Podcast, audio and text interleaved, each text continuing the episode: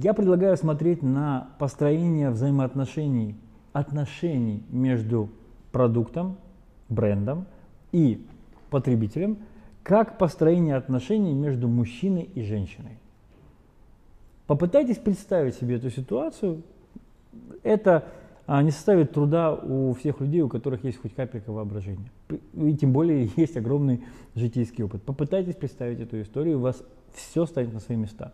Естественно, если мы рассматриваем классическую ситуацию отношений мужчины и женщины, а, мужчина – это бренд, женщина – это потребитель.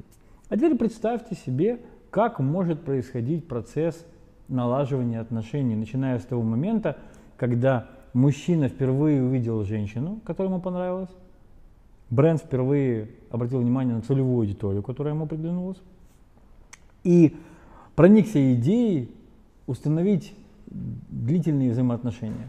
Ну, с совершенно благородной целью – жениться на этой женщине. То есть, грубо говоря, а, создать крепкую семью. Что это означает? Это означает, что длительные отношения, в которых а, одна часть будет вкладываться в другую часть, получать какую-то отдачу в виде эмоций, в виде детей, совместного быта и всего остального. Как это происходит в реальной жизни? Представьте себе, мужчина начинает, пытается узнать, что нравится его женщине. Он пытается изучить ее, пользуясь чем угодно, нанимая детективов, отслеживая все пути в социальных сетях, подкупая подруг и друзей – узнавая все, ну, грубо говоря, одеваясь в плащ и преследуя везде, пытаясь реально понять, что нравится этому человеку. Что происходит дальше? Он узнал. Он начинает присылать те цветы, которые нравятся этому человеку.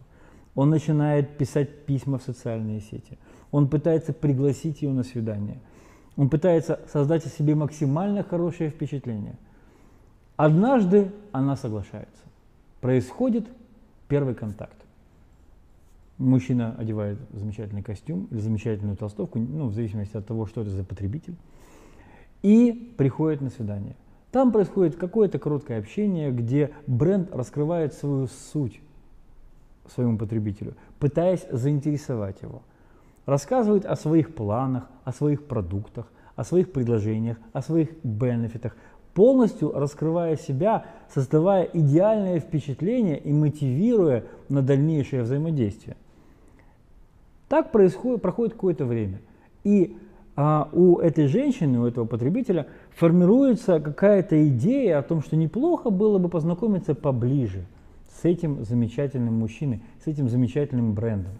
И рано или поздно происходит первая покупка. Неважно, что мы рассматриваем как первую покупку. Первый секс или, э, грубо говоря, под венец. Но, тем не менее, происходит момент, когда они сближаются. Наступает момент близости, первого опыта, производится в первое впечатление, которое тоже очень важно. Все построено на нюансах. И если это первое впечатление успешно, тогда бренд, он же мужчина, начинает усиливать это впечатление – усиливая эту связь, добавляя новые нотки в отношения с потребителем. И так или иначе, все это приходит к какому-то очень крепкому и очень длительному союзу, который приносит массу плодов.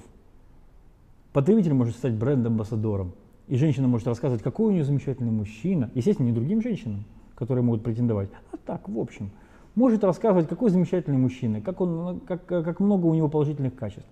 И так она может повышать его а, знания о нем и повышать лояльность других а, возможных потребителей, которые приносят разные бенефиты самому же бренду. И основная идея в следующем.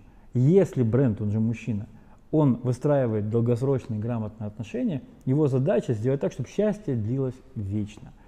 Так вот, если мы посмотрим на взаимоотношения бренда и потребителя вот с этой точки зрения, тогда у нас не будет никаких вопросов. Мы поймем, зачем в этом маркетинговом процессе каждый отдельный элемент. Зачем нам нужно так хорошо понимать потребителя? Чтобы найти нужные слова, чтобы понравиться ему. Зачем нам нужно смотреть, каким мы представим перед потребителем, затем, чтобы произвести правильное впечатление.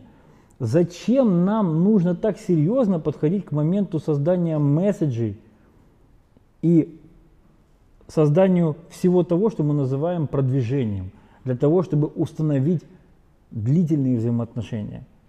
Посмотрите на эту ситуацию под таким углом, и для вас все станет на свои места.